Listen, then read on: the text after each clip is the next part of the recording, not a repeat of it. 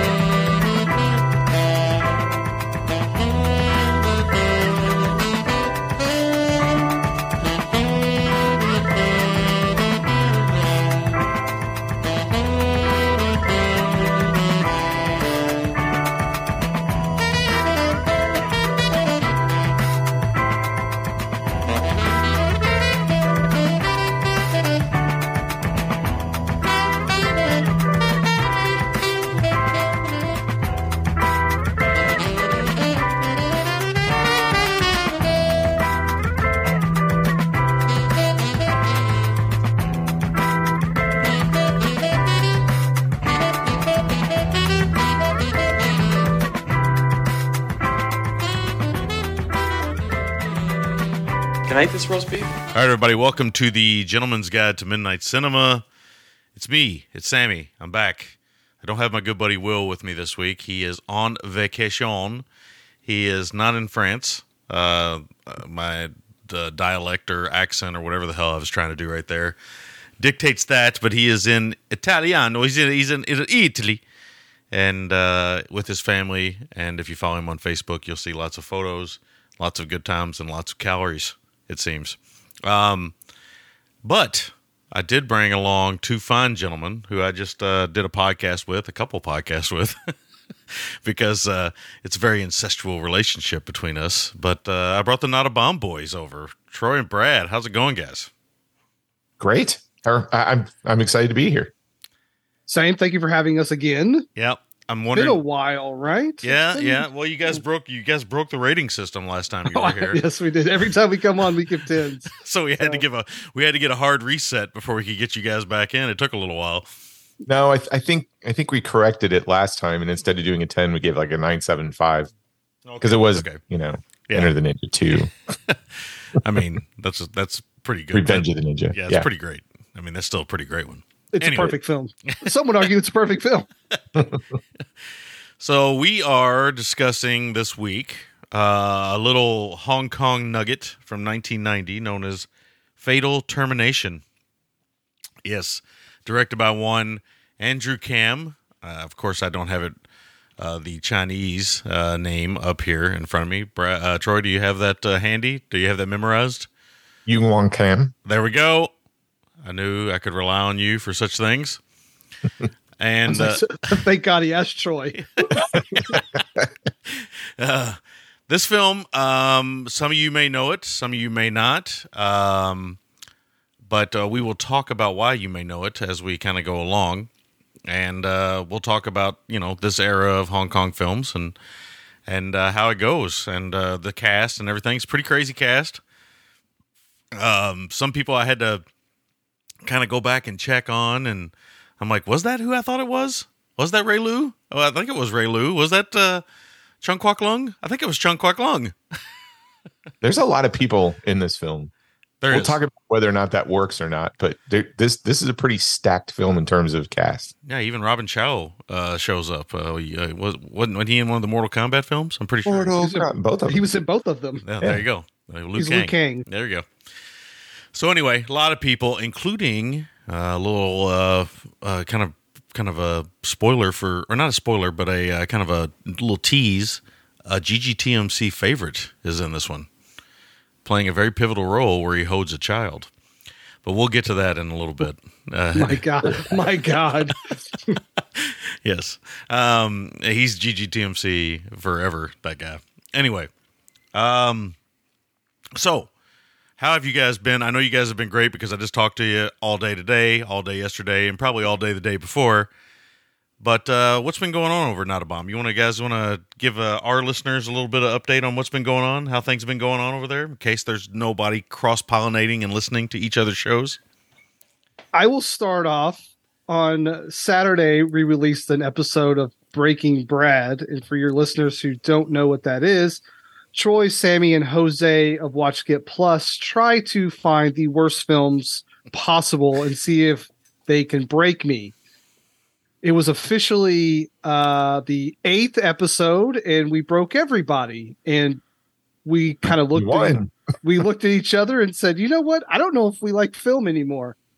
Uh, it took me a little while to to wash that off of me, and luckily, I got to watch this film because I had to, and then that got me back into the swing of things. So Yeah. I think I've recovered from Love on a Leash, um, but it was a rough one. It was very rough. Ooh, If you want to hear rough like a dog, get it. Um, rough, rough. if you want to hear our conversation, just head over to any of your pod catchers that you love, and you can find that episode. And then before that, Troy, was that Champion? Did we do Champion before that? Yeah, we did Don Lee. Uh, yeah. Sammy was over for that one. We had a we had a full cast on on that. So uh, Yeah. we used the Don Lee clause, which allows us to talk about any Don Lee film, regardless of whether or not it uh, bombed at the box office or the critics. You know, it didn't matter what they thought. It was a Don Lee film. We were going to talk about it. So we we pulled it one other time at the Outlaws, but uh, we I, I I think that was my pick, and I was really desperate to talk about that one. Um, You've been pushing that one for a, lo- a long time. I had seen it when you had basically said you need to watch this film. I did, um, and, and watched it again. Um, and then Sammy, I know you've seen it a few times as well. yeah. Yeah. Big It, Don Lee it- fan. it makes me obviously. cr- it makes me cry every time I see it. It's the inverse of Love on a Leash. It it is, it is. Um, and then coming up, if you're hearing this episode in a few days, you will get to hear Troy and I discuss Batman: Mask of the Phantasm Nice. because that just came out on 4K, and Troy and I were both very excited to discuss that one. Sweet. yes, Yeah, so Love and a Leash kind of give my listeners who don't listen to bomb, uh, not a bomb, the uh, kind of idea. I I had actually said that you know, yeah, I hadn't watched a movie since I watched that, and it was true. It was a true statement. Now, I had to watch a movie for this show to record, so I had to watch Fatal Termination. Thankfully, it was something like Fatal Termination. But uh, to kind of go back uh, to of give you guys a kind of a sneak, kind of behind the scenes. I wanted to find a film that loves cinema as much as it loves, well, a film about the love of cinema. So I remembered you guys talking about Hugo, and I remember saying I needed to rewatch it. So I've been watching that on 4K today, and uh, hoping that will find rejuvenate my love of movies because Love on a Leash pretty much erased from my mind that Martin Scorsese was ever born. yeah, it, it it really makes you question your choices in life at some point when you're like, what what did I do to get to this point where I'm watching this film, and uh, why? Yes. Choi has Troy has dedicated three hours of his entire life to Love on a Leash as well. He's seen it twice. I, I, I did. The first time I saw it, I'm like, well, this is gonna be the one that that breaks Brad. I, I just didn't anticipate all the collateral damage that would occur as a result of it. I don't know that I'd ever watch it again, even in a room, to show somebody how bad it is. Like I'd be like, I'm going to show you how bad this movie is, but I must leave. Yeah, I got it. I'll be back in an hour and a half. Yeah, I'll be back to see you, but I will not be Uh, in this room when this happens. And- I gotta say, I, I mean, the the next one coming up, uh, Labor Pains with Lindsay Lohan, I hear is terrible. we, we've got Jose to thank for that one, and uh, the rest of the ones which are announced as we record those. Mhm. Uh, yeah, they're they're doozies, man. I, I'm nobody nobody's gonna like me by the end of the, when this is all over. with. Nah, we'll be fine. We'll we'll survive somehow, but we'll see. But yeah, so that's what we those guys have been up to, and obviously I've been a big part of that. And then you know bringing them back over here, and to give everybody a little bit of inside information, I do I, I kind of wanted to bring everybody along, the Watch Skip guys and this, but it's kind of hard to work that out as you can imagine. So Watch Skip, I'm going to try to get both of those guys on next week while Will's still out of town. So we'll see what happens. I'll announce what we're going to be covering because at least I know at least half of them will show up. One half go. of them, but uh, I don't know for sure the scheduling of the other gentlemen. So we will see, and I'll talk about what that is at the end of the show. All right, all that stuff out of the way. What have we been watching? Who wants to go first? I don't care. Whichever one of you guys wants to talk. Go for it, Brad.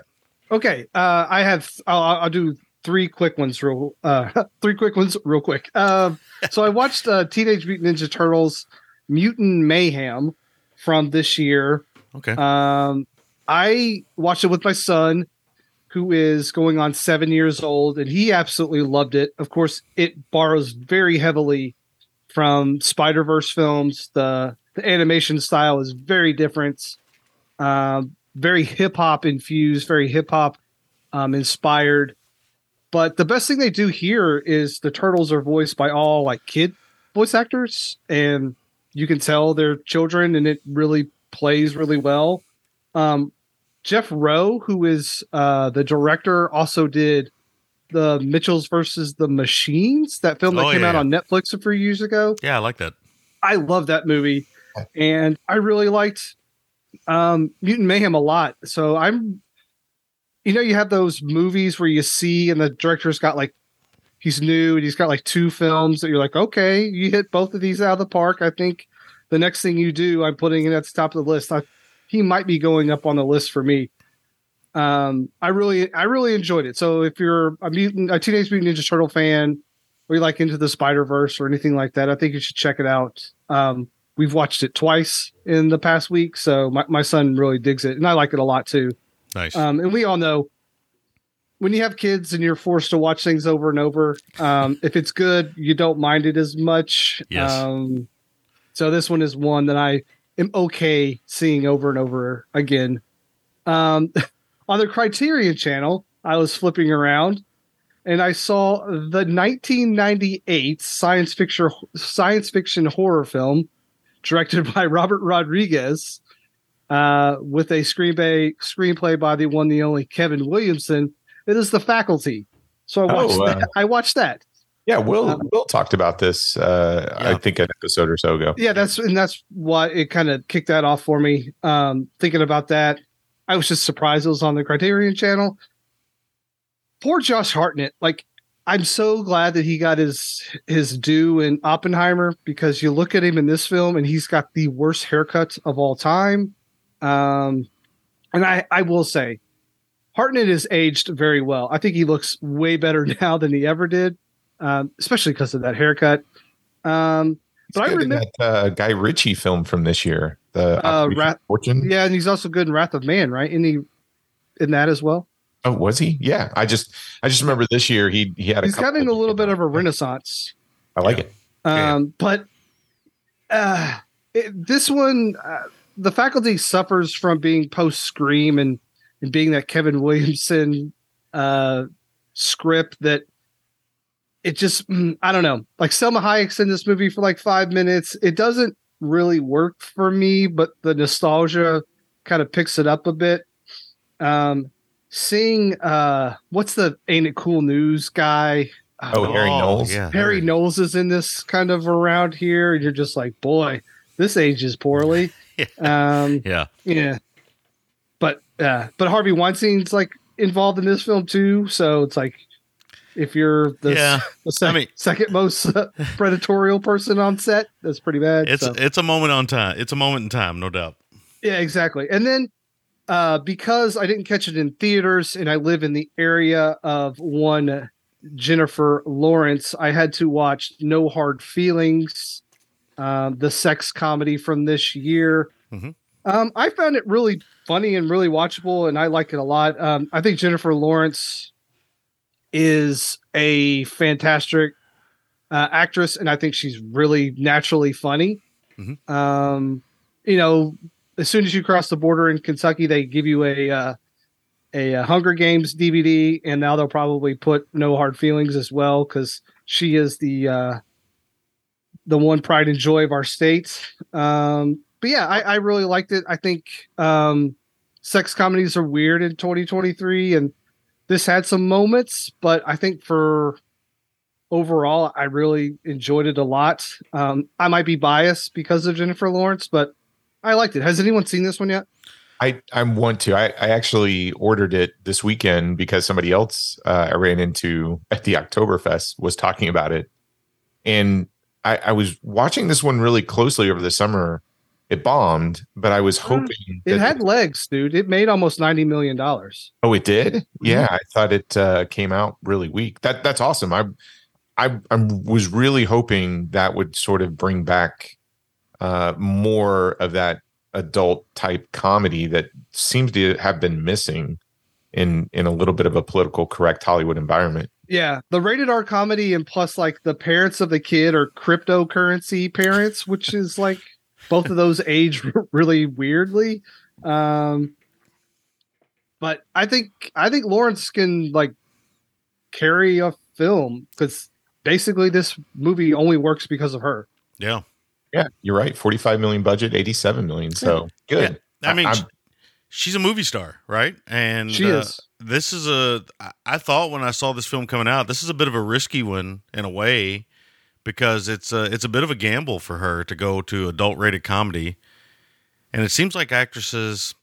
I mean, I don't. Maybe this is just me, but it seems like I always get the vibe that actresses when they reach like a peak, they either start doing like really strong female horror based films, or they try their hands at kind of safe comedy, kind of big budget, kind of PG 13 safe comedy. This, everything I've heard about this one, I mean, it's hard R, and I admire that swing, and I like Jennifer Lawrence too. I mean, I, I live in the area, and it's easy to kind of kind of poo poo on all that and stuff, but I think she's actually really talented. I thought she's talented since the first time I saw her. I mean, the camera loves her, and she seems to be able to do it all. So agreed. I'm looking forward to seeing it. I have not seen it yet, though, Brad. I'm It's uh it's funny. I, I saw in an interview with her, not the one where she's talked about female. She was the only female superhero lead, whatever. Um, but she was talking about since her nude pictures were found on the internet, that she was gonna like lean into the turn a little bit, like Red Sparrow. She gets naked a lot. In this one, she's naked too. So she's kind of like, look, it's already out there, yeah. so I might as well just do it. Look, that doesn't And- bother that doesn't bother me at all. No, but she's it's empowering to her, and I respect that. Yeah. So no one wants to see me naked, but we want Yeah, to see her naked. true. I guess. That's true. Thanks, Sammy. Well, speak for yourself. I've seen you naked. we had some fun with that one. Uh, no, they. I, I agree. Uh, I, I admi- I I just admire. You know, I I just want to get back to a time, and I think we kind of are. I think we're starting to see the shift. You know, Oppenheimer. This is more of a conversation typically for your show, but I mean, we're, we talk about movies as well. You know, Oppenheimer's closing in on a billion dollars. Yeah, yeah, across 900 million this weekend. and that's insane for a movie that is made for adults. It's not. Three hours long. Highest grossing biopic, I think. Oh, it has Well, to be. It has to be. I oh, can't it, think of another one. it another can't one. even be close. Avatar, maybe, but other than that, no. no, but uh, I think we're starting to see a shift where audiences are maturing. And I'm not saying that's a bad thing. I know a lot of times I'll talk about comic book films and stuff like that. I still think there's room for comic book films. I just think they need to slow down a little bit, kind of reevaluate what they're doing, get, get some quality control in there, and just you know, kind of take a step back. Maybe even uh, you know, shudder to think of the thought, but maybe pass it off to some people with some talent. That's all I'm saying.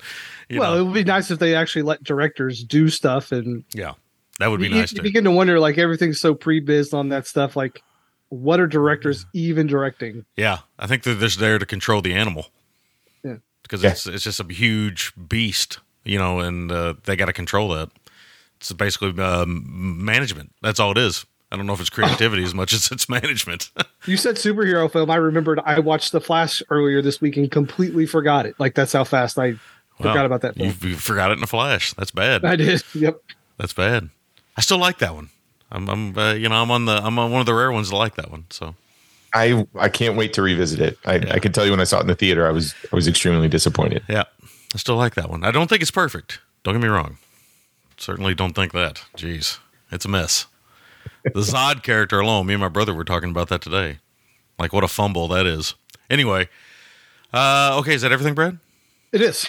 All right, Troy, what have you been up to? I know some of what you've been up to, but Yeah, uh, I'll I'll start with a film that actually has some similarities to the movie we're going to talk about tonight, and it was a first time watch. I'm I we've talked about this several times.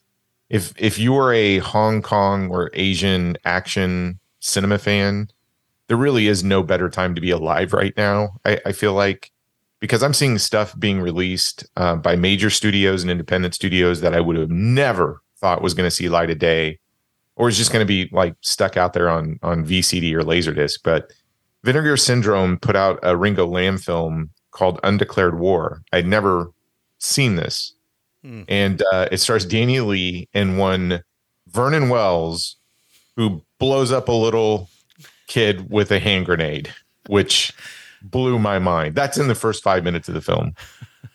Um, man, that movie is crazy, uh, and and it's it really solidifies the fact that Vernon Wells is one of the greatest bad guys on screen of all time. He is. He he is in rare form in this one too. I would say that most people that listen to our show know who he is, but uh, probably his most popular role. Well, I, I guess it comes down to two, really, and that's Bennett in uh, Commando and the mohawked, crazy, g-string wearing bike rider, homosexual bike rider in uh, Road Warrior.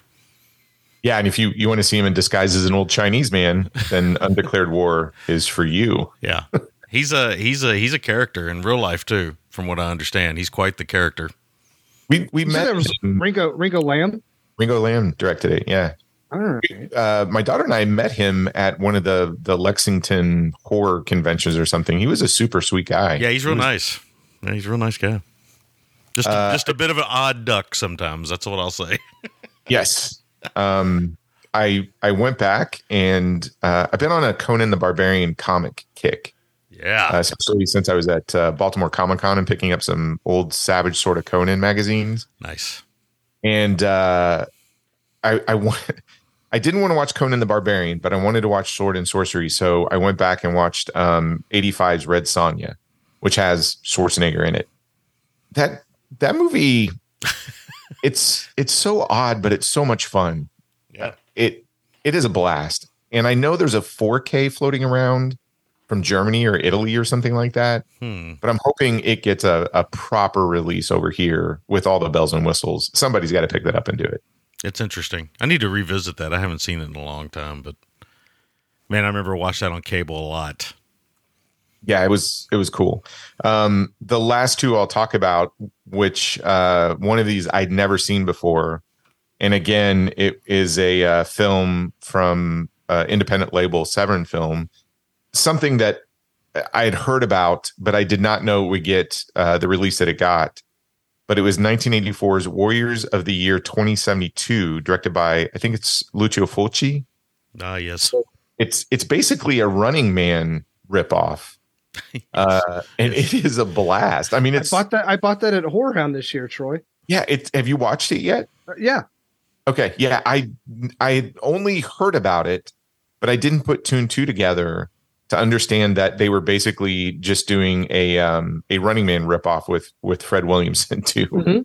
so um man so much fun and then the one that i watched today which i'd always been a fan of and it got a special release um and and there's there's three of these films. The first one's the best. The other two i i don't i'm not a fan of but it's benny chan's moment of romance. So Ah. it's the it's the triad film. Uh it is produced by johnnie to and ringo lam it's said that benny chan directed half the film and johnnie to as an experienced director of that time in comparison to benny chan kind of finished it but um, it's the film. I mean, Andy Lau was was pretty popular at that time period, but when that thing came out, it just skyrocketed him to to just pure stardom. And it was Johnnie To's, I think, first hand at producing um, as well. But a- as Hong Kong, especially in that time period, was making all these triad films, etc. I, I would have to say A Moment of Romance is like one of the better ones, if not one of the top ones to come out of that era. Uh, and it and it certainly sort of solidifies that Benny Chan was um, always one of my favorite directors, Hmm. and it was sad to to lose him too. Um, Where did you say you got that? Because I haven't seen this. I need to. I need to see this. um, you can get it on Amazon. It's uh oh, I Radiance Films. I can't remember. There, there's a nice special edition that just got released of it maybe two or three weeks ago. Um, but Hamilton Books actually has it for twenty one dollars. I think. I'm sorry, Troy. It's singular. Hamilton book. Sorry, dot com. HamiltonBook.com has it on sale for twenty one dollars if you want to buy it from Amazon. Nice. Yeah, that was uh, that was my uh, movie escapades for this week. Sweet. Well, as you know, I didn't I didn't watch much because uh, Love on a Leash destroyed my, Broke you. destroyed my love of cinema for at least two or three days, and uh, I just I was spent. I was like, wow. I mean, I really struggled to get through that thing, but uh, I did rewatch another film that you know was one of my favorite documentaries of the last five or six years. And uh, that's uh, fellow podcaster Jay Cheel from over at Film Junk. His uh, film "How to Build a Time Machine," which is one of my favorite documentaries ever. It's just a great documentary about a gentleman who used to work in the entertainment business. He used to work um, on Pee Wee's Playhouse and some other stuff, stop motion animation and things. And he just uh, he loved the original 1960 film, The Time Machine, and he just wanted to make the time machine. He wanted to recreate the time machine itself, the actual physical prop, but he wanted to do it using real material, brass, crystal, metal, steel, everything you can think of that and make it a real machine.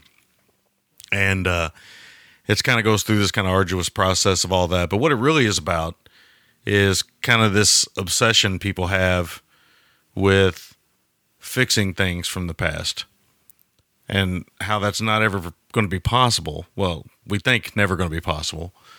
But what makes it's it's kind of like one of those human traits, right? It's it's like we we sit around and we think about mistakes we've made, things we've done correctly, you know, blah blah blah. Whereas it's debatable if any other creatures on the planet ever think about anything they've done five minutes ago. Uh, we're one of the few that actually does that. So um, it's it's interesting to me to kind of think and think about that and kind of use movies as a part of that thought process. And I I happen to love the Time Machine from 1960. It's one of my favorite films.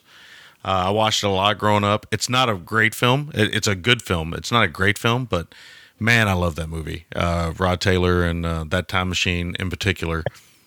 And um, it's you know it's it's a it's a crazy good documentary. One of Vinegar Syndrome's uh, partner labels put it out, and I just had to get it. And uh, I'm glad I did because uh, I want to, you know, hang on to this thing forever and uh, be able to rewatch it. Because I mean, it for me, this is like one of those films that I'll rewatch over and over and over again for years to come.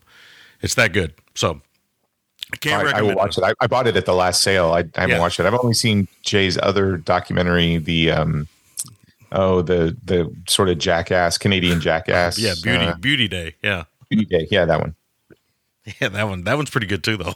Fun. It's really good. Yeah, no, he's a really good documentary filmmaker, and uh, he's for those who are not familiar with, you know, he does the Film Junk podcast, and he's been podcasting for longer than I have, but he uh, also did the uh, the Cursed Film series, which is on Shudder and stuff. Um so some people might be familiar with that, but a very good, uh, very good filmmaker, and uh, hopefully he'll get to make some more films because I like his uh, touch. I like he's got a really nice touch, but. Uh, Yeah. so that is all I got. Um, I think that's it. I think that's the the intro to this little little show we do. So we're gonna take a short break. No this or that's. I know. I know. Some of you guys love that stuff, but with that, it's mostly Will's baby, and I'm so terrible at planning. It's just the way it is. Plus, I've had way too much to drink, but uh, and way too much uh, hot wings, lemon pepper hot wings. Uh, Has nothing to do with it, but anyway, they were delicious. Uh, we'll take a short break. We'll come back. We'll start discussion on fatal termination. We'll be back right after this.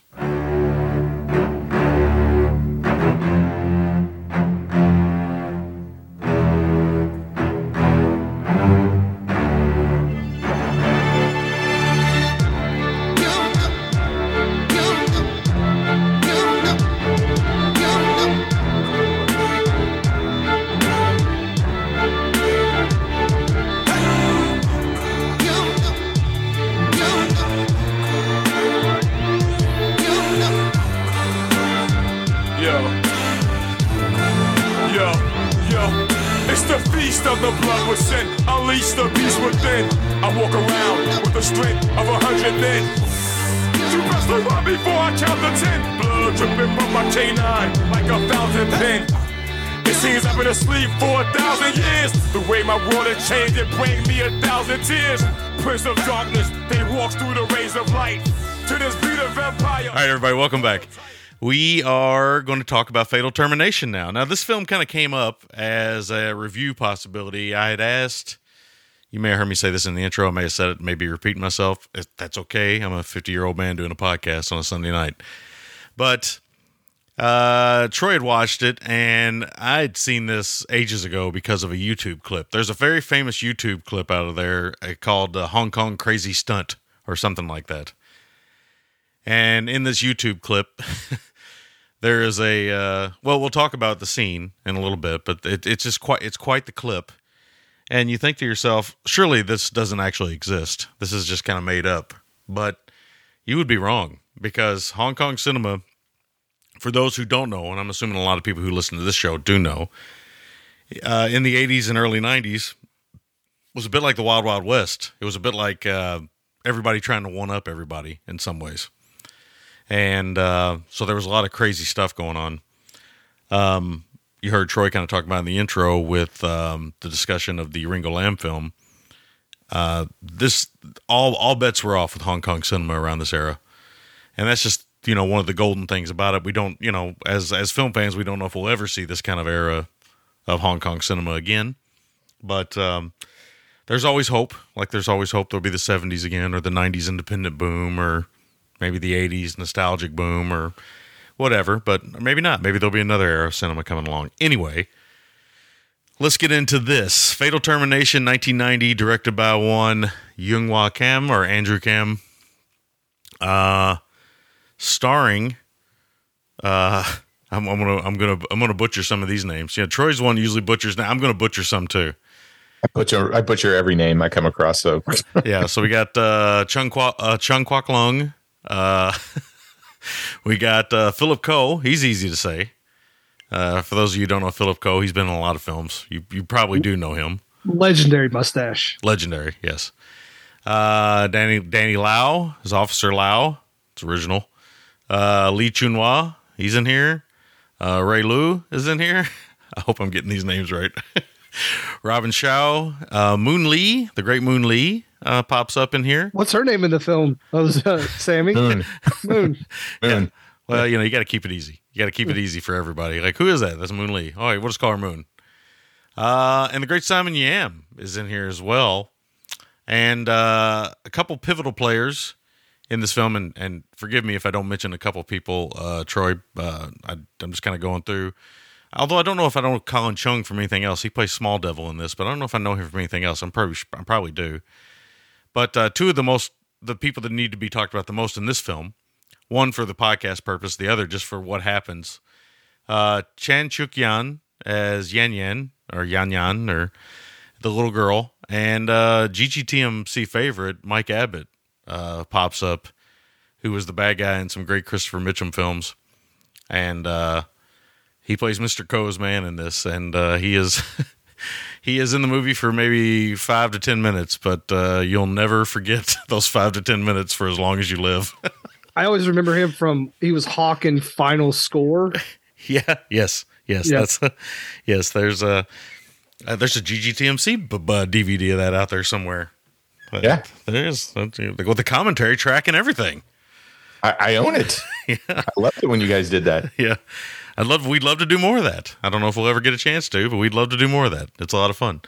Um so uh Troy brought this up to cover and I thought why not? I mean it is definitely uh GGTMC type material. Not that we have a basically a genre that we cover really or really an angle, but it does kind of fit the angle because this film has become quite the cult film. Um if you look at it on IMDb, the poster that's on IMDb is maybe maybe pound for pound one of the most bland posters ever created. I mean, it's bad. That poster's bad. Um, but it and, and when I say it's bad, it in no way sells what this movie does. Um, and I'm not saying this movie is is the next coming of Christ, but uh, Brad, had you seen this before? Or I this- had not. I had seen Okay. the scene, okay. but I had never seen Oh, it because it's this film. Unfortunately, isn't the easiest thing to track down. But it also is because if you just type it into YouTube, you can watch the whole damn thing. Yeah. I just never thought. To, I, I don't know. I just never did it. Yeah. it's one of those things, right? I mean, you know, the un- YouTube has come to save the day quite a bit for me um, over the years. Um, it's just an easier way to watch films somewhat legally. Um, obviously, it's not completely legally, but uh, you know, just easier than downloading films and stuff. Which like 1990s like Hong Kong crime films are is like one of my favorite genres. So I don't know why I just never never saw this. well, I mean, if you're going by the poster, you probably never would have watched it. Maybe, Yeah, maybe the a good point. cast, maybe the Well, cast would have done it. It's it's get it'll get lost in the shuffle too. I mean, when when you hear Moon Lee's in this film, I think most people will go, "Oh, I'm going to watch one of the many Angel films that she's in with like Yukari Oshima or something like that." Mhm. So I I think this just outside of that scene is really one of the films that kind of get gets lost in the insane amount of product that they were putting out at this time period because um one of the things and you know i just talked about one of the movies i watched today a moment of romance go back and look at like andy lau's filmography. I mean that guy was making four movies five movies a year. Mhm. It is ridiculous. He's he's knocking on like 200 credits right now. Yeah, but that specifically in like the late 80s to early 90s um, especially before the handover they were cranking films out left and right. And they would shoot these things in a matter of weeks and it would get released and then they're on to the next one. Yeah. so I, I feel like this got lost in the shuffle and you know hong kong film industry especially around that time period really didn't concentrate on any kind of film preservation and there's still thousands of films that to this day you you probably won't see a dvd release eh, because they're just sitting out there on vhs laserdisc or VCD. I don't was- know. You say that, Troy, and then these things get like a beautiful restoration. You're like, I never thought I would see this film in 4K, but I am. Yeah I, well I, I never thought that there would ever be a special edition blu-ray of this film Mm. Exactly. um, and and a small studio. I think out of uh, I think I, I got to do some research on this. I think it's out of Maryland, like in Baltimore. Error four forty four forty four had put this Blu-ray copy out. It sold out instantly. Um, but yeah, this is this is one I just never thought it would get the treatment or or release that it did. Yeah. And Andrew Kam, uh, the director, he he made a few films. Uh, Donnie Yen film. Uh, uh, I want to say High Voltage. I think is what it was. I think it's called Asian. Uh, it's called Asian Cop High Voltage. Uh, and a few other things, but I don't really know. I mean, the Big Heat, Yeah, the big heat, I think. the Swordsman. It honestly his he's an okay director. He's, Yeah. he he probably if you look at his assistant directing credits, you'll see more things that you recognize out of it than his primary directing stuff. It's interesting though uh, that he didn't direct more because I mean he has. I mean he just doesn't have a whole lot of credits in general though. It's like he worked in the '80s and '90s and he just kind of went away. Yeah. But Hero Shed No Tears, The Protector, stuff like that. Peking Opera Blues. He was assistant director on that. So he was surrounded by talent. I mean he knows what he was doing. Um, we'll talk about the quality of this film and everything as we kind of talk about this. But uh, I don't know which one of you guys wants to to lead on this. Um, uh, but uh, it's going to be an interesting conversation, to say the least. Yeah, I always defer to Brad. Okay. Thanks, Troy.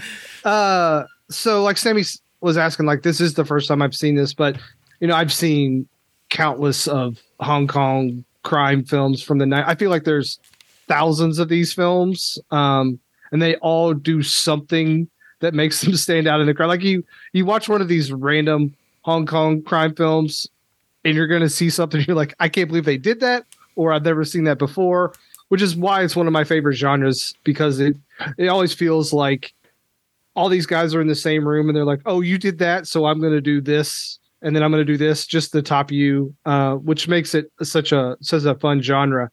Um, I, I I have to say, the the director has a very weird fetish with airplanes landing on runways.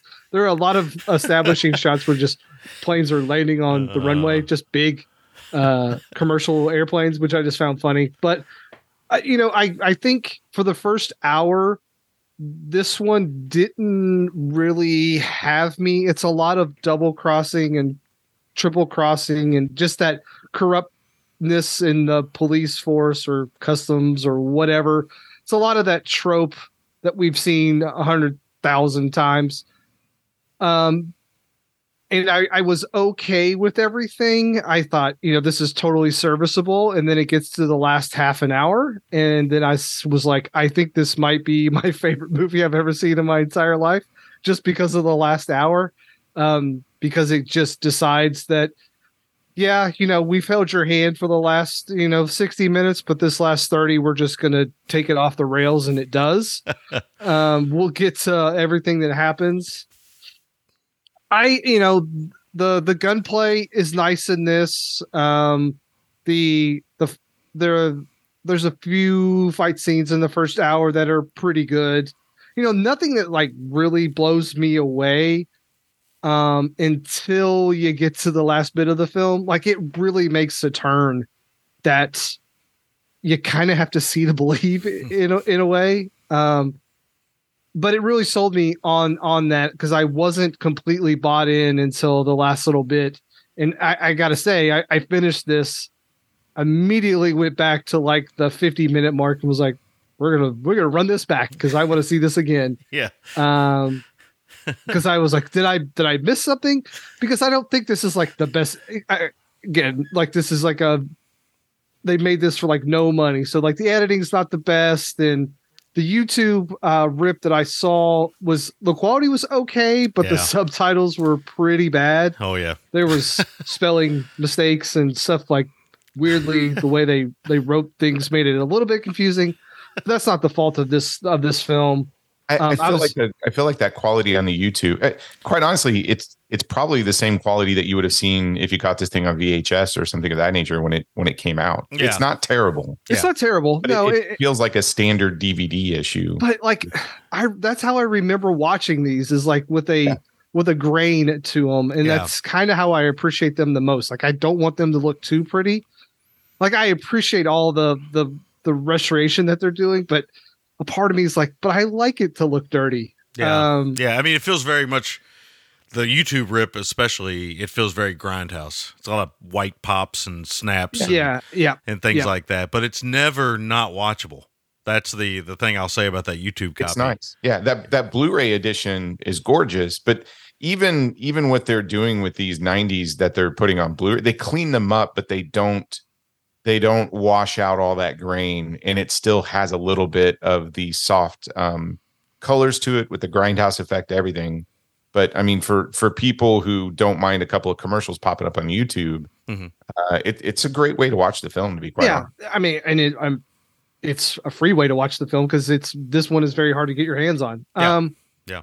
yeah. I I w- will say I I will save most of my stuff until we decide when we want to talk about the last act of this film. Well, I mean, we'll be able to talk about it because it's not a uh, spoiler, so to speak. I mean, there's really not much to spoil in this movie. It's basically uh, good guy versus bad guy cop, kind of heroic bloodshed kind of movie, except it just for whatever reason, Andrew Kam at the end decided, I'm just going to try to put everything that I've ever thought about into one sequence.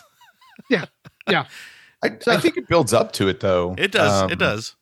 yeah it's you you get you get a really interesting garage shootout in the first 15 minutes i mean this film does i think what most of the hong kong films would have done at this time period and it was every 10 or 15 minutes it's going to try to do a stunt or do something to keep you going so you're you're absolutely right i mean this is about uh, arms deal gone bad people double double crossing each other but in the, in the first 15 minutes you get this crazy um garage uh shootout where lots of people are dying innocent people. So it you should know right then there's going to be tons of collateral damage this type of film. But the thing as as crazy as that last 30 minutes are i really appreciate the stunt work that's on display especially with some of these falls that they're doing. So um, Ridley Tsui was one of the stunt coordinators, and uh, on the Blu-ray they have a great interview with him. But if you think about some of the falls and everything that they filmed, especially the the first big one, where you have a guy um, falling off the roof of a building, going through a sign to hit the top of a car, Mhm. which kicks off this ridiculous car chase, which I think is really good too. Mhm. Um, that that fall is incredible um, from a stunt perspective. And then you have another one where Simon Yam gets launched through a window into a pool from like five or six stories, which again is amazing. That one was unbelievable. That yeah, one, like that, that how one these is a, people are not dead. It Yeah. this is a great example, and and we're not even talking the last thirty minutes. But if if you look at all of this stunt work and stuff that are leading up, it's every ten or fifteen minutes somebody's getting kicked in the face. There's a shootout. yes, Somebody's getting thrown off a building. yeah, Um, it's very busy, but I, I think it's one of those films that as soon as you get to the last 30 minutes, you forget about everything that happened because the last 30 minutes is just all kinetic action. yeah, And it, and it is the quintessential like Hong Kong action film. yeah. So well, it, I it riffs on the I- American Western too, which is what I wrote down do. I wrote down the plot according to Wikipedia because I thought it was funny after I watched it. It says a Hong Kong cop's wife seeks revenge after the abduction of her daughter by a ruthless munitions munitions dealer.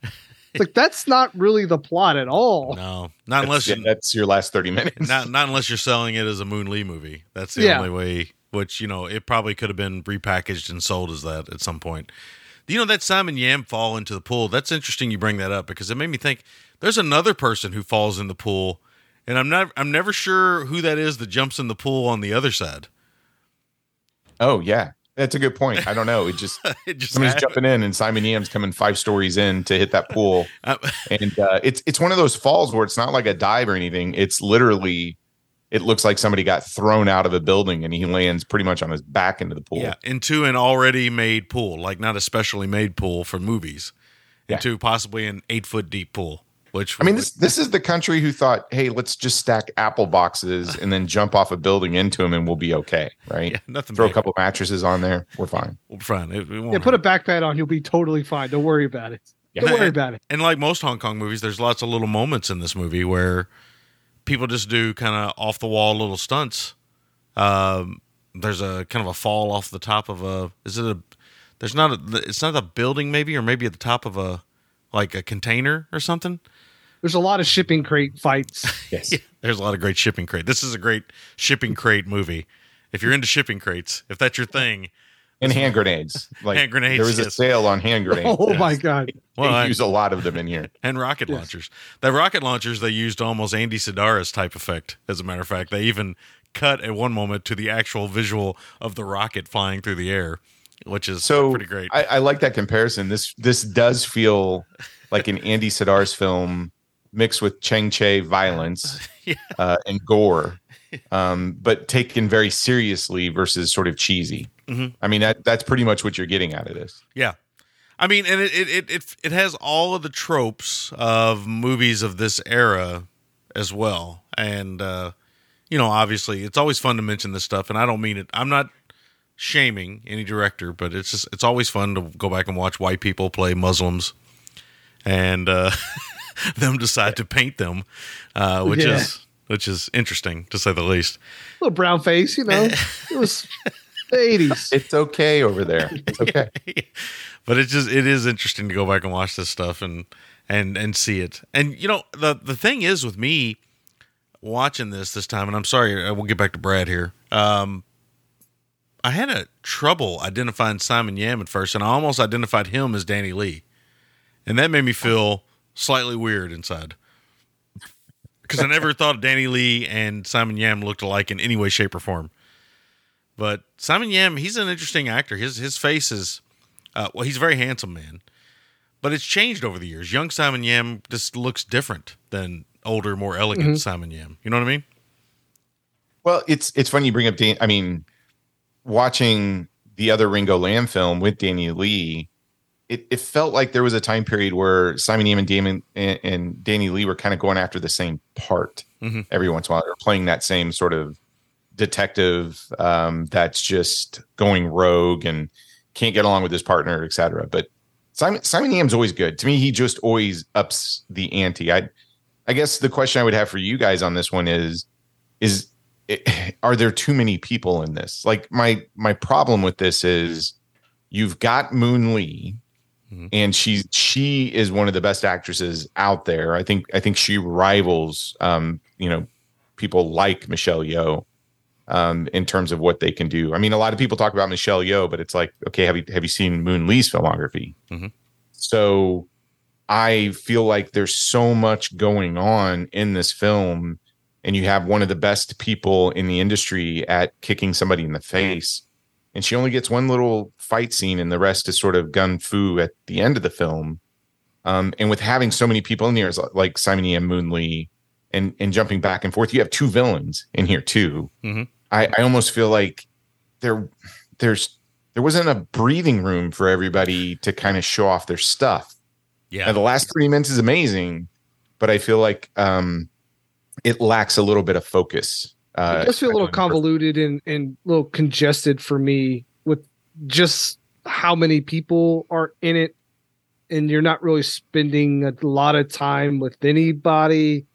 Then they kill off a character, and you're like, I I wish it had a little bit more impact to me, but we barely knew that guy, so it doesn't feel great. And like to be fair, the other p- person they kill, we don't really know them very well. They you know they spent like a scene or two establishing uh that person. Um do I can we just talk about it? Yeah, yeah, yeah, let's talk about it. Let's talk about it. Yeah, there- there, there's one death in here that I think it means something, but only because it's the nature of. Yeah, the- they I mean and look, Troy, you've known me for how long? a, a long time. like time. 15 years. You know if you kill a kid, you are getting me on board. And they shoot a little girl Jose in the heart.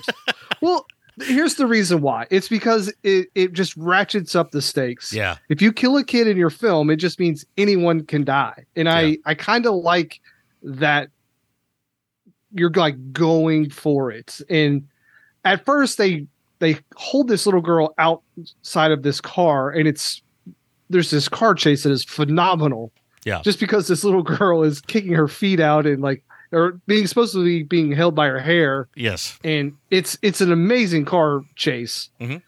Even And then even she- without she the little girl. and Yeah. she survives that. Yeah. Even without her hanging out of the car, it's still an amazing car chase. Yeah. And then and then me, I'm like, okay, okay, she's a she's a little girl. She survived the car chase. That was pretty insane. She'll be totally fine. No, he just turns and shoots her in the heart and she is dead. And that's Like not that. even that's not even the craziest thing.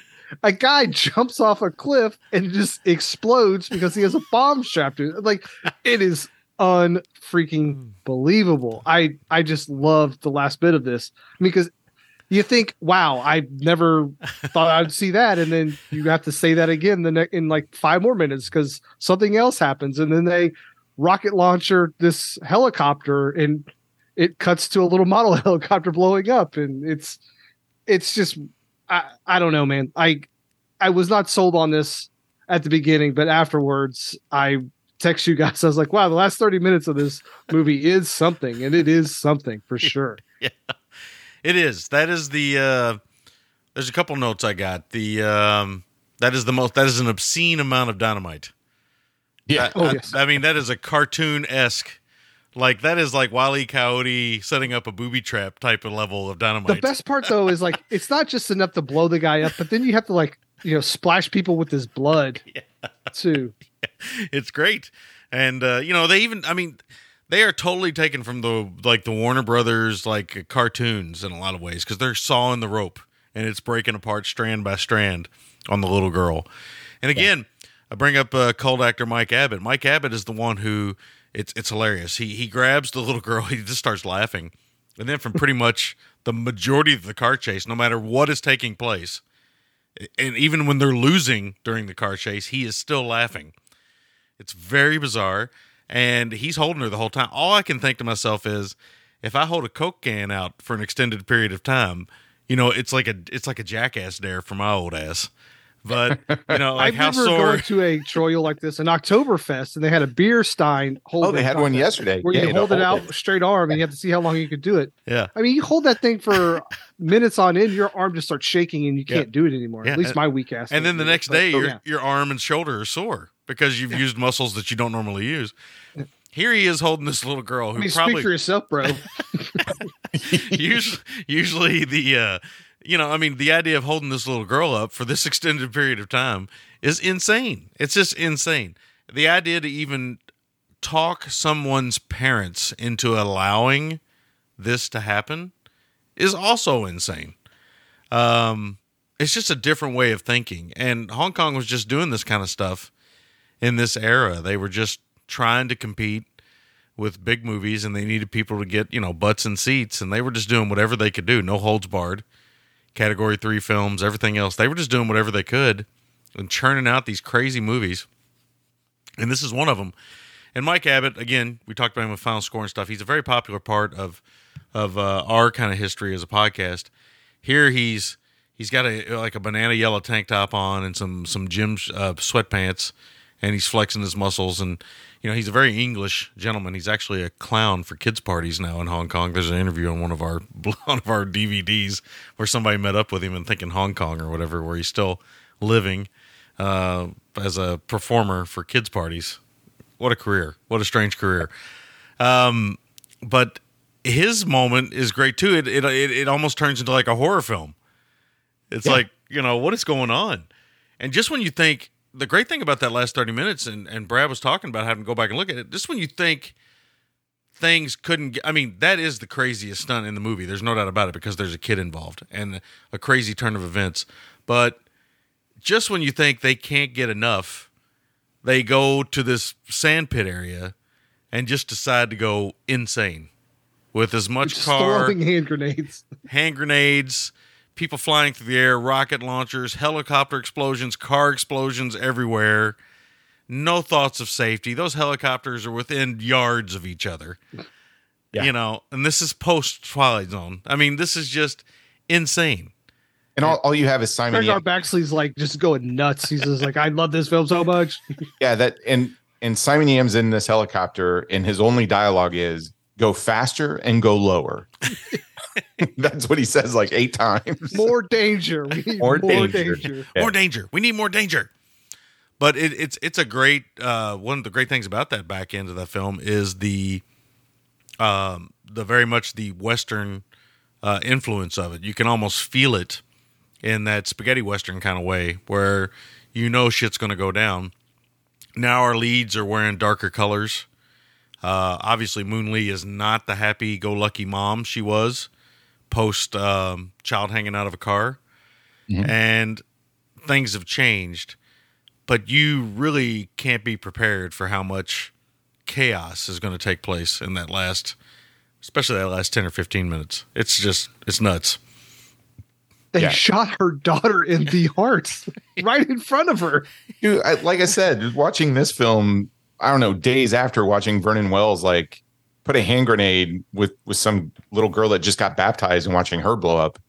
I mean, Hong Kong was really trying to kind of go, we're gonna we're gonna do the stuff that maybe you read about in the newspapers, but you wouldn't put in the film Mhm. um, from all these terrorist acts or whatnot. We're we're gonna show that to you, and so it, it's it's weird because it almost makes the violence a little cartoony and and I like your analogy, the Wile E. Coyote, but at the same time, it does up the ante because you're you're so accustomed to seeing all the Western, uh, the Westernized action films where like, okay, the the women and children are usually not going to be harmed, but everybody dies in these films. Yes. So um, you just you if if you haven't been exposed to Hong Kong action films, especially this time period, and this is like one of the first ones you come to, I'm sure you're going to have a little bit of shell shock.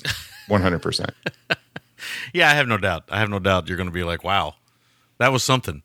And again, uh, the, how I came across this film is was a bit of a kind of a Danny Lee thing. Uh, Troy, it's funny that Troy watched this because I didn't know they released these Danny Lee films suddenly. But I went through a Danny Lee phase of bootlegging films after The Killer, and uh, I had seen the uh, film that Troy mentioned earlier, and this one, and a couple others. And I never thought this would ever see the light of day on any kind of actual release. Maybe there's a DVD of it out there, but I don't think I ever saw the DVD. I think I saw a bootleg tape. But I remember then even telling people years ago that they hung a kid out of the car and they're like, no, they didn't. It was a fake. They just did a close up. Like, no, this isn't fake. you can't They're fake doing 50 plus miles per hour. She is kicking and screaming. now the way the way they did it, so uh man, I just I don't know how Air 4444 does these releases. Like I I, I I hope they do another pressing of this Blu-ray, but there's an amazing uh just I, I want to say 15, 20 minute interview with the stunt coordinator, uh, Ridley Tsui. And you can tell the interviewer is dying to just get to this question like, okay, explain the car chase sequence. So what they did was apparently they had just taken the steel bar and welded it to the interior of the car. They hook her up to a harness and then they put like this jacket so that you can get um, Mike Abbott's arm through it. So Mike Abbott's arm is holding her hair and it looks like he's holding her, but there's really a steel bar in that jacket arm sleeve, and she's on a harness. And you're thinking, okay, well, maybe they were just going 20 miles per hour or 10 miles per hour and they're speeding the film up. No, I, I mean Ridley's like, no, we were doing like 50, and uh, we we made sure to show the parents so that they knew the girl was safe. But then we are just like, uh, hey, it's it's Safe. 5 a.m. in the morning. Traffic is going to start picking up here in Hong Kong in an hour or two. So we only have a little bit of time. Let's just gun it. And so they're going down these roads with her attached to this, with with Mike Abbott holding her hair, and uh, this girl is just flailing about um, like crazy. Uh, but it was it was a really interesting solution to how they were going to do that. With and mind you, Moon Lee is on the hood of this car Yes. pounding the wheel the windshield and then she eventually breaks it to throw one guy out of the car which is a, a rough landing and then I, I love the fact that mike abbott just pulls the brake and moon lee and the and the driver go flying out of the car uh, and it looks awfully painful Yeah. that that entire stunt sequence it's it would go down in the top 10 craziest stunts of hong kong cinema ever They hung a baby out the window of a car. Like yeah she's like nine I don't care. Like not she's not nine, Troy. Ah, Oh, yeah. didn't think I- so? I, I thought I she was know. like eight or nine years old. No, she's like five or six at tops. Yeah, she's itty Okay. bitty. All, all I know is at some moment I almost started feeling guilty because it looks like she is truly terrified. Well, yeah, they were. She they were going like fifty miles per hour, and she's just attached this harness, and So much It's- stuff, so many things can go wrong there. yeah, What, absolutely. what if the car has a flat tire? Yeah. Just think about that. What if, what if, yeah. The car rolls. yeah, what if, what if they get too close to a mailbox? Not that there's any mailboxes around, but what if? I mean, there's just, it goes with those same falls. I mean, the the fall of being thrown off an apartment building, hitting that big old white sign before you hit the uh, um, top of a car. I mean, they had to hit that sign just right, and then he's going through the fluorescent bulbs and everything else at a at a pretty good you know velocity. There are so many of these little stunts outside of the big stunts where the fact that people walked away from those. I mean, I, I agree with you both. The last thirty minutes are just insane but you you have to appreciate the stuff leading up to oh it. no, no, the whole that movie's, car chase sequence when um like the top of the car gets ripped off and he's still driving that thing around is super impressive as well. well, he re- he must rip the roof of that car off because it gets smashed in, and then he's like, "I'm going to chase them. I'm going to find them." And the next time you know, they cut to him in almost Burt Reynolds s type humor. He has no hood on the car, and he's driving down this road.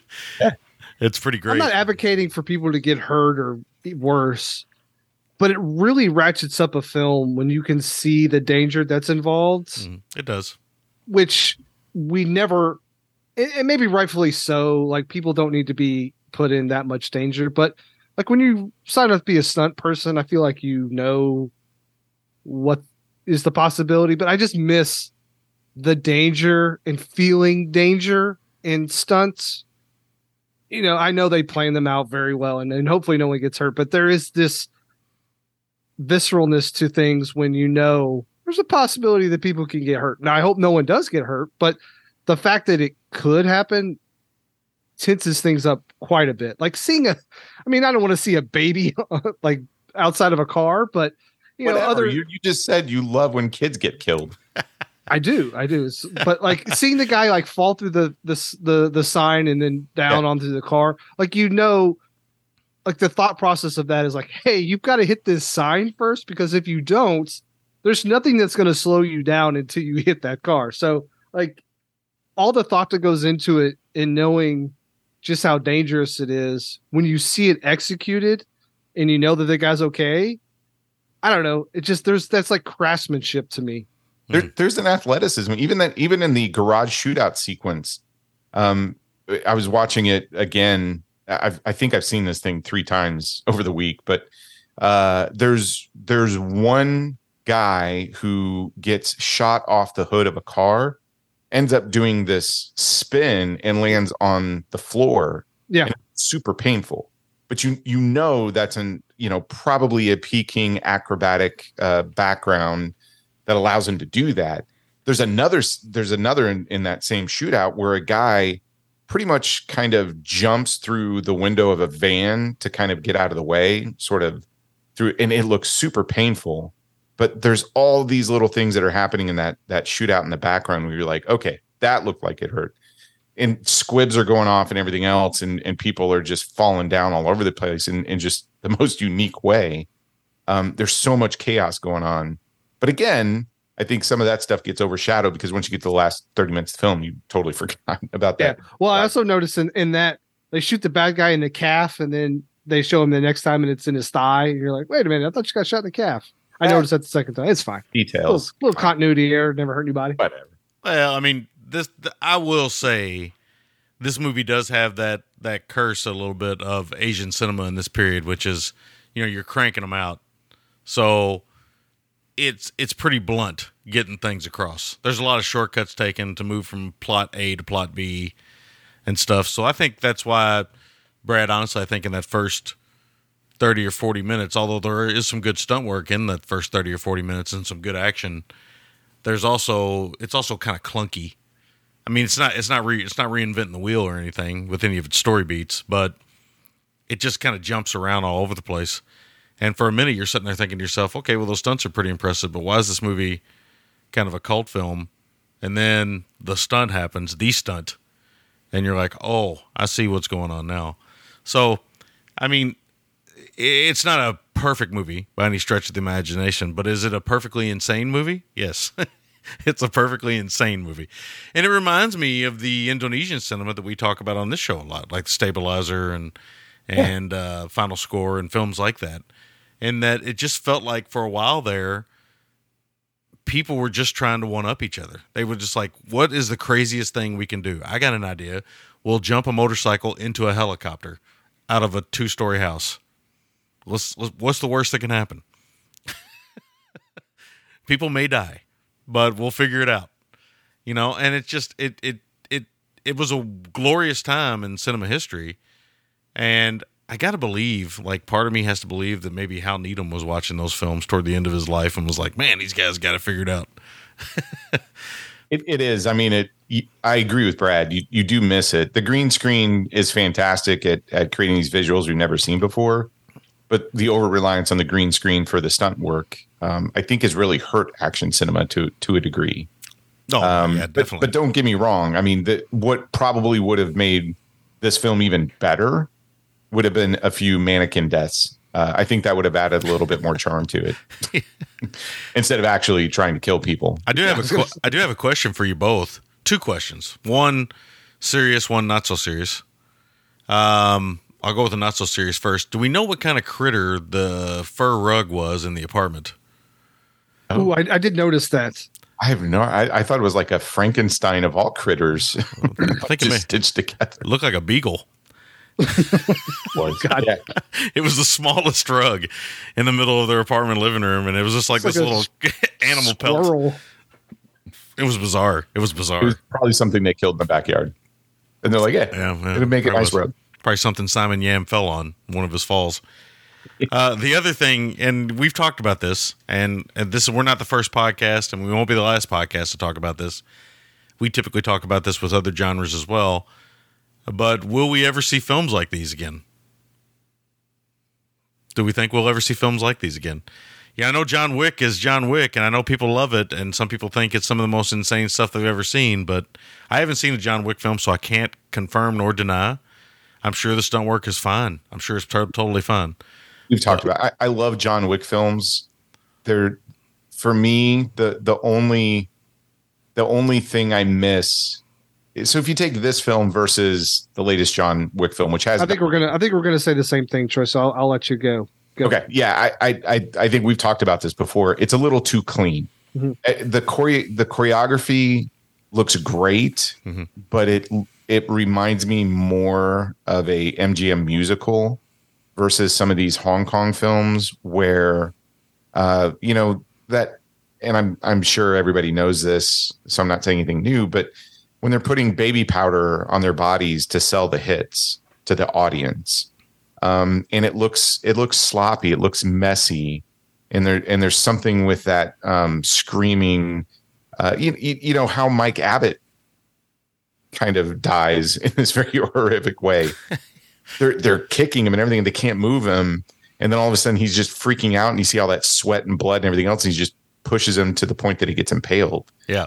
um, in a John Wick film, there would have been like 17 little flippies and spin moves and everything else. And then, and then he would have like uh, impaled him or something of that nature. Yeah. It would have been much more clean. Yeah, the the Wick's stuff just feels too polished, and it feels like they spent a year choreographing all of the moves. And I like it when you're you're watching it, but there's no improvisation. There's no. It doesn't feel natural. It feels like people have rehearsed something for a long period of time. Um, here, you know, people get dirty, and it, it feels like they're they're doing more with less, if that Mhm. makes sense. Like you don't need a fight scene that goes on for 15 minutes. Give me a good solid one that's three to five minutes. Make it, you know, multi-level where we're going up to, you know, we're we're on top of these crates now, and when we're doing this and we're doing that. I, I don't know. Like the I love John Wick, but I, I just always have felt like, man, that's impressive, but it should be because you took so much time to do it. Why don't we just get two guys and the camera guy and come up with something cool and do it and see how it, you know, see how it comes together. I'll I'll point out a fight scene in here between Moon Lee and uh, Philip Ko Mhm. when you know it's after the the big stunt with the kid, and she goes up against him and then two other guys. Mhm. It's it's maybe a minute or two, but it it showcases Moon Lee's face kicking ability, and she's really great in it. Yeah. but she takes some hits from Philip Ko Mhm. that look super painful, and and she sells those. So a- great example is again, the John Wick films are a ton of fun. I love them. But to me, Moon Lee can sell a punch more so than Keanu Reeves in in a certain degree when you look at just that one minute or so, you know, two in this film compared to the latest John Wick film of him getting beat up and thrown out of a building, et cetera. In in the latest John Wick, he I think towards the end jumps out of a building and hits a car or something and gets up. And clearly it's an impressive stunt enhanced by CGI, Yeah. but there's something about it that it doesn't have the impact of when people are just uh, getting smacked around and thrown around in a movie like this. Yeah, that's interesting. I, I, I often think about it, and I think you guys nailed it when you say there's just something more gritty, more physical, and more real about Hong Kong cinema. Pretty much from the late '60s all the way to the mid to late '90s, and maybe even more so into the 2000s. I mean, there's been well, what was been- like in, Infernal Affairs? Was Yeah, that that like was- that's the well, 90s. 2000, but Yeah, a little nine- bit later too with the sequels. Well, even stuff like Paradox, the film Troy Yeah. pushed on everybody. I mean, that film's very physical in a lot of ways. But again, you're talking about old school stunt coordinators that are working and doing that stuff. And I think the reason why people were so fascinated with Ong Bak when it came out was because it was a return to more of that physical activity. Whereas everything had been so gussied up and prettied and choreographed. I mean, there's nothing wrong with those action films. Trust me, I, I love a lot of those movies, but they're more akin to but watching. for some reason, you've never seen John Wick. No, well, it's because for me, I got to be in the mood. For me, they're more akin to musicals than they are action films because they're really just moments and dance sequences and set pieces. And there's nothing wrong with that. That's totally fine. I, I'm, you know, I'm down with that. I, I like a lot of those films, but I never really feel any real danger like I do, even in a clean Donnie Yen film. I feel more energy than I do in a Hollywood gussied up action film. I, to, to answer your question though, I, I don't know. I feel like if we made a film, it would be like this. But people are always inspired by stuff that happened before. So you, you never know someone 10 years from now could be like, I loved 1990s Hong Kong crime cinema when I was growing up. I don't know how I got into it, but I did. So I wanted to make films like they did. You, you never know what inspiration people will will will use. So I don't know. I can say never, but it's starting to feel very unlikely. Yeah, I, I'm, I'm holding out hope. It's like someone will use this genre as their muse, but I don't know. It, it doesn't have to be. I mean, Jackie Chan is the modern Buster Keaton, Harold Lloyd. I mean, that's those are the films that inspired him Hmm. more so than you know any of any of the kung fu genre. He looked at the old classic um, comedians and even their stunt work and trying to incorporate that within his films. But I I don't think we're going to see a return. That none of this is being passed down. I mean, especially in in Hong Kong, a lot of these guys were coming out of Peking Opera School. Yeah, but, But- like, just think about how easy this stuff is to obtain now. When we were younger, now I'm a little bit younger than you. you can asses, you but- can but- see the final product, but I think there's a lot of stuff that goes in behind the scenes. But you can also learn about about that stuff too. I mean, that stuff is on the internet, and there's videos about how they did. I know it's different, but like the the accessibility of information is a lot more. Information Now to it's me, too much, but Well- you have to funnel it down. having information only gets you so far. I I'm thinking about a documentary that came out. Um, gosh, it, it it wasn't too long ago, but it was Kung Fu Stuntman. It came out of Hong Kong, and they were going back interviewing like Sammo Hung stuff like that. Um, I think uh, it was from 2021, but they show some of the modern stunt people working in today, and it looks like hot garbage. So the the first part of that documentary is really interesting because they're going back and talking about. Um, Oh, Scott Adkins comes to your house and kicks your ass. but hey, w- hey, Scott Adkins is a great martial artist. Scott Adkins is not a great stunt coordinator or a great great stunt person. Um, that that's my point. Is that having great choreography skills will get all of the John Wicks all day long. It'll be nice, slick choreography. I don't think we're going to see this 80s 90s um, cinema anymore a because the industry won't allow it for for risk purposes but b there is a trade that is being lost as these um, icons pass on Sammy, we should probably let you talk on your own podcast. So keep going. Yeah, no, I mean, you're not wrong though. I mean, it, it it's the trade has changed, and um, actually, you know, Scorsese talks about this with filmmaking in general, that a lot of the trade has changed, and films may suffer from that. yeah As you know, we have turned more to content creators than we have to narrative filmmaking, and it is a concern. Oof, It is that's a, a- dystopian. I do not want to No, live no, I know, I know. I mean, let's be honest. The the best stuntmen that are working in media right now are jackass guys. Are Yeah. are uh, YouTube guys, and that's that's uh that's kind of sad. They're not trained people.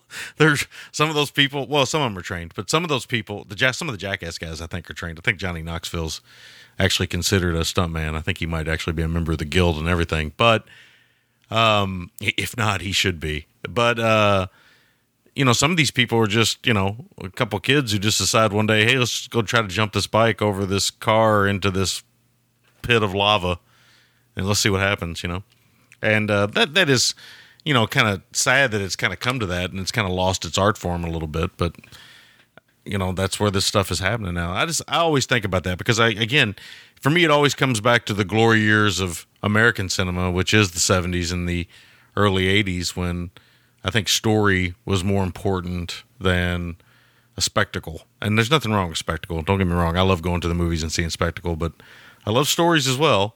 And I'd like to see a lot of that stuff come back. And maybe we'll see this come back, but I highly doubt it. I'm, I hate to be negative, but I think this But no is- one's going to come and take your stuff that you already no, have. no, no, no. That, no nobody's saying that but i, I, I, think know, but I'm just saying, like, I, I, I'm 40 years old. I've never seen this film, and there's hundreds more like it that I haven't seen Sure. that I will come across. Sure. It will be new to me.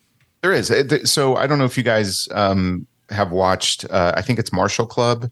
Is this group of guys that do these like short videos and they're like homages to a lot of 80s 90s hong kong films. Actually i think a couple of them ended up um, in the uh, marvel uh, shang-chi film. Hmm. so uh, they are making a living within like hollywood choreography and action. But if you go to if you go to youtube you can search up like martial club and they've got highlight reels or they do these little skits that very much reminiscent of like Sammo Hung, Yuen Biao, Jackie Chan days of of martial arts fighting. I believe there's a Shaw Brothers film called Martial Club. I want to say. I, I think so. Um, but yeah, these and I- I can't remember the the individuals um, who are part of it, but it you see promise and go, okay, if these guys could get backing, if these guys could do something from a full movie and give them creative control, I'm sure they could get some product out there. But I just I don't know. I, I hate saying this. I, I feel like there's um there's not enough people that are younger that are into this the way that maybe we are too. It's a valid point. It's a valid point. Uh, you know, I, I, I don't know. I think that stunt work could make a comeback. I just, I don't know. Everything I've seen over the last few years, and I've seen some great action cinema. There's still some great action cinema being made.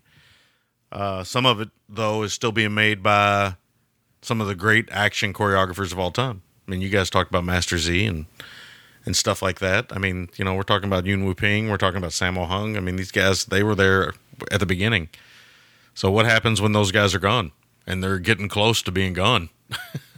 Yeah. I, I mean, I'm hoping, I, I hope we're all wrong. There's a huge resurgence. Somebody comes along and says, uh, I was inspired by these, and here's this new wave of film that Now comes out. watch me shoot this baby in the heart. yeah, watch watch me uh, throw this kid off a building. Um, but yeah, I, I don't know. I'm I'm not seeing it. Yeah. I mean, Kor- pound for pound, I think Korea is coming out with some of the better action films right now. It's not Hong Kong anymore. Well, they have to get everything approved. now. I mean, it's there's so much red tape for something to come out now. I, I know I, it's it's kind of crazy, and then even yeah, it's just it's just different. It's it's in a totally different environment. Um, this this whole I don't know cinema coming out of Hong Kong specifically late seventies, probably through late nineties. I I don't know if we're ever going to see it again. It's very interesting. Shout out to the guy in this film that gets uh, killed by the crane hook too. We didn't mention that, but Oh, the impaling, yeah. yes, Yeah. This movie's uh, secretly very vicious. it is. It's awesome. Uh, okay, well, you know, normally we, we kind of turned this into a not a bomb show where we all just kind of talked, and I kind of like that. But I'm going to go over to Troy and see if he wants to add anything to this conversation. No, it's uh, um I like I like your all the little references that you pulled out with the Andy Sidaris, the Wiley Coyote. I mean, yes, it has all of that, which makes it a lot of fun. Um and and you'll love it for the last 30 minutes. Uh I, I think the stuff leading out up to there is good. The only takeaways is I mean, it's it's just crowded. You to me you it, you don't get enough Moon Lee in my opinion. You don't get enough Simon Yam. He's he's in there for a sequence, then he goes away, then he gets thrown out of a window, and then oh, what happened to him? Oh, he's in a helicopter now. So um and Robin Shou as a bad guy's okay, but um I almost feel like there's one too many bad guys in here too. Once you get Philip Ko, who else do you need? yeah, I know. Come need on. anybody else. Just concentrate on him to be the the big bad guy, and, and you're fine. But that that's my only takeaway from it is it, it feels a little crowded. Well, then you you forget about also the the bad guys in the uh, the white guys in brown face. They're the bad bad guys too. Oh yeah, There's- I guess There's there's, like a- three sets of bad guys. Yeah. More yeah. But I, I love it. It's a great film. It just it it fit, the only takeaway is it's a little overcrowded, and I, I think that's where that clunkiness comes from in the beginning. Them trying to juggle all those different roles and people. Yeah, I mean that's a good point. I think the movie it moves along at a pretty good clip. It's not over long, which is a nice touch as well. I think that helps. Um, it's pretty short, but I do agree, I, I partially agree with what Troy says uh, with about the the front end, and then I partially agree with what Brad says. I mean the there are some moments where it's almost like one too many conversations. Like, I mean, basically, it's we got you know a corrupt customs agent. I don't know how many times we got to have this conversation. One cop who sees through it, another cop who who wants to see past it, all that kind of stuff going on. It does feel like there's like one too many scenes of that going on. Um, but for the most part, this is like a fun little action movie that really just needs to be seen. I mean, it, it's it's pretty amazing that uh, even to this day, this thing is kind of underseen in a way. Yeah. And uh, even though it does have an official release now, um, it's crazy to me that uh, I mean, obviously that release is sold out, but it's it's crazy to me that a lot of people still don't talk about this film, except for that one that one clip, right? That one clip that uh, they never forget. if if I'm looking, so again, this was the the movie that I it's how I discovered that error 4444. But if you go back and look at past releases, they'll do their initial release of a special edition because that's the one I grabbed or pre-booked. And it looks like they come back later and just do a standard edition without the slipcover, etc. Mm. So what I would just encourage everybody to do is if if you are like us and want to own this on Blu-ray, uh, definitely go to error4444bigcartel.com, like bookmark that and watch it, join their mailing list um, and everything of that nature. I'm guessing just based on some other releases they did, because everything on their website sold out. So it goes quickly. But it does look like they would usually do a follow up to the initial release, which is like a bare bones release. Nice. It's good stuff. I'm glad you picked it, to be honest with you, because it is totally a film we would talk about, no doubt about it, for this show. It's Fit- fun. It fits right in with everything we do. Okay, so we're gonna go back and do the make or breaks, MVTs, and scores. Last time you guys were around, you guys were pushing boundaries on scores on this show, changing the rules, flipping the script, doing all kinds of stuff. We'll see what happens this time. So okay, so we got make or break, MVT, most valuable thing about the pitcher, and score. Brad, Troy, you're you're up this time. okay, let Troy go first. Go. You always make me go first. So you go first.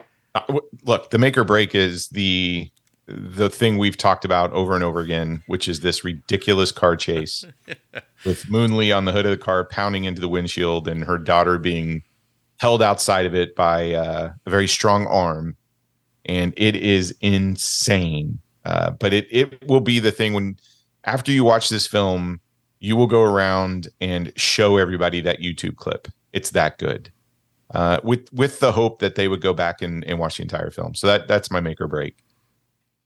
I I'm going to say the most valuable thing is Philip Ko. He's he's a great villain. Um, the fact that he does what he does in this film, like you know, shoot the daughter, it's just insane to me.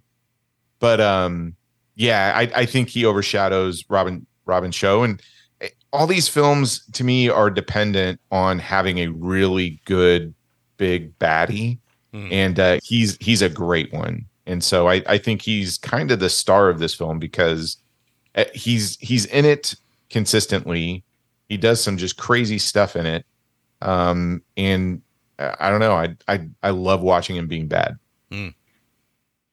my score i'm not going to break your system i'm going to i'm to give it a solid 7.25 Nice, nice. It's like it's like right. It's close to being almost Warriors two. Good. oh god don't start with it don't start with it. jeez Ah. okay, Oh. All right, let's Brad. see. My make or break is uh, shooting a girl in the heart. Said it enough. Say it again. It is just such a beautiful thing. Uh, I gonna say, I have kids. Jacket. I have kids, and like, uh, yeah. Uh, Yeah. My MVT is grenades. I, I just think they are the most important thing in this film because they throw them willy nilly all over the place Yeah. during the last 30 minutes of this, and it is fantastic. Uh, I almost did rocket launchers, but grenades is, is good enough. Uh, my score, Troy, I'm going to go a little bit below you because I did not enjoy the first little bit of this as much, but I'm going to give it a solid seven out of 10. Nice, nice, fair score. Fair score. Still close to Warriors two territory. Oh, jeez. Uh, you, you, you did not score that high enough. I, look, it's it's a fact. Okay, it's a fact. Warriors two should have scored higher. Oh man. Uh, for our listeners, Troy listened to that episode and was not happy with my thoughts on Warriors 2. Sent a very strongly worded. I was an innocent bystander to that conversation too, and I was like, "Would you guys just kiss and make up?" yeah, Jose's been an innocent bystander to that conversation for a long time as well. So he'll love all this. Um, okay, MVT for Troy's me. gonna put that on your tombstone. it probably will be. Here lies Sammy. Great podcaster, great friend. Fucked up Eight on out of the 10. yeah, eight out of ten. hey, it's eight out of ten. Hey, Eight there out we go. I'll be like, come on, man, come on. Uh, MVT. Uh, yeah, I, I, you know, for me, phew, I mean, it's just the stunt work in general. I mean, there's there's a lot of standout people in the film. There's no doubt about that. But I just I love the stunt work in general in the movie, and uh, so I have to give that the MVT because that's what makes this movie kind of stand out. It's just balls to the wall. Uh, make or break, it is the stunt. Um, I think I put down at one point that the make or break might be the audacity of the stunts Yes, because they are they Actually, are- should be the parents of that little girl. yeah, it should be. Should Yeah. be the most valuable thing. And uh, yeah, I so- mean, she probably was compensated like thirteen dollars for that too. Like she got no money to put their life in danger. I mean, I wonder how did she have PTSD after making that film? I don't know. I wonder if she's still around. If uh, I don't know if she works anymore or not. I, didn't even look at her filmography. Can she ride in cars anymore? Uh, I was looking to see how many credits she. When she sees have. men in yellow tank tops, does she freak out? she was. Oh, the, she was in Wild Search. no, oh. she, she was in the in heroic, the Heroic trio. Trio. Yeah, she only did eleven films. She by, left after heroic trio. That was it. I bet she's got some good stories though. Anyway, um, I'll go with that. My score is the same as Troy, seven point two five. Um, it's not nearly as good as Warriors Two with an eight, but uh, it's close. Obviously, obviously, it's not as good as Warriors 2. I agree with you there. but it's a lot of fun and it's it's it's a great action film and a great look at this era of action cinema which uh yeah brad's right i mean we'll never we'll have these films forever and hopefully we'll have boutique labels that will keep uh mastering these and keep these things in the general conversation and keep them out there and save these films because uh, even as much as America was a make a film, throw it away, throw it in a vault kind of process, Hong Kong, they had a whole other process, which was make them, make them, make them, make them, whatever didn't make any money, throw it away, throw it away, throw it away. Yeah. Nobody wants to see it, throw it away. So many movies that are lost, unfortunately. Yeah, that we'll never see. Thousands. So, uh, all right, that is the big show. I want to thank you guys so much for coming on and talking movies with me, man. It's always great. Thanks for having us, man. Thanks for Yeah, coming. thank you. Our little corner of the podcast universe. Our little corner of the top 50% of podcasts being listened to, maybe. We were just going to be texting during these two hours, anyways, to each other. So this is just easier. Probably, probably. I'd be sending memes. For those who don't know, I'm a bit of a meme memeaholic behind the scenes. I love to send stuff to get these guys, mostly because I know these guys are like me. They're probably in a meeting of some sort, and like Yes. I send stuff that they probably shouldn't be looking at. It's like phone goes, bzz, bzz, and I like look down and I'm like, oh my god, I hope this person next to me doesn't see what it just got sent to me. That is it. My my phone gets turned down, face down all the time because of the stuff you send.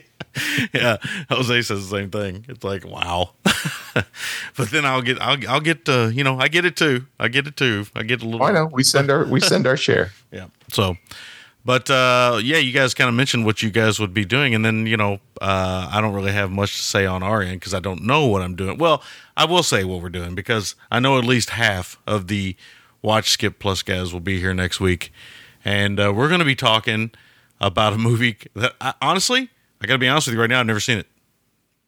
It's a Mike, Michael Dudikoff action movie. I think it's an action movie. I don't know. But you Uh, guys settle on that one? Yeah, we settled on that one. Uh, So we're going to be talking about River of Death, which is uh, you know a subtle title to say the least, and uh, I'm looking forward to it because I've never seen it. Man, I can't believe I've never seen River of Death. Wow. Never seen River of Death. What a cast it's got too. Dudikoff, Robert Vaughn. Didn't Robert Yeah. Vaughn in that film? Yeah. Got rented on VHS at one point. yeah, Donald Pleasence, Herbert Lom's in there, LQ Jones. Sure. I mean, it's crazy. It's got a cast, man. And uh, I'm looking forward to checking it out. Uh, you know, for those who don't know, Dudikoff had a uh, a bit of a career as a action star for a little while. Definitely during the Canon VHS era. Well, American Ninja and American Ninja 2 are getting a Kino special edition Blu-ray release in October. Sweet. Got to get those. There is an actor in River of Death, and I'm not making this up. His name is Goliath Davids. I'm officially changing my name. He plays the shaman, and uh, there's no way Goliath Davids is his real name. There's no way. That has got to be in some type of inside joke. Love that name. Must be some. He must be a Native American actor. I'm I'm being very presumptuous right now, and that's probably going to backfire on me in some way, shape, or form. Watch me get in there, and he'll be Asian or something. Um, so that's what we're doing. Uh, and I, like I said, you guys already mentioned what you're doing. So, but I Well, I, I will be the on the week show. after Guess- that. You're on the show with Michelle Meek doing uh, licorice pizza. Yeah, yeah, I'll be back. I'm actually buying a podcast light for that one. so I can light myself so I don't look like a total amateur. Nice. Because I've, uh, for those of you who don't know, I, I've been doing this show with cameras with uh, everybody. Will and I still do it the old school way, but uh, so you know, I might wake up and not even have my makeup on. But uh, Troy and everybody's always got a camera or some kind of light, and they're well lit. And I'm pretty dim where I'm at, so You can see your silhouette. yeah, you can see. You're like Dr. Claw. my movie setup, that 43 inch back there from everything I'm going through in my personal life. so it's a good time. It's a good time. But hey, I can see your monolith of a Xbox Series X back there. yeah, though. yeah, it's right next to it. It's a that's a 4K though, man. it's a 4K TV, man. I only paid 100 bucks for that TV. Uh, it's pretty nice too, I gotta say. Uh, all right, that's all I got to say. Uh, again, great having you on. I will say adios. Adios. Did everybody say adios? Did Troy say it at the same time? Yeah, we he did it. We, he did. we said it at the same time as me. Adios. Nice, nice Troy. Thank you. Thanks for listening. You can find the gentleman at ggtmc.com and you can email the gentleman at midnitecinema at gmail.com. Thank you.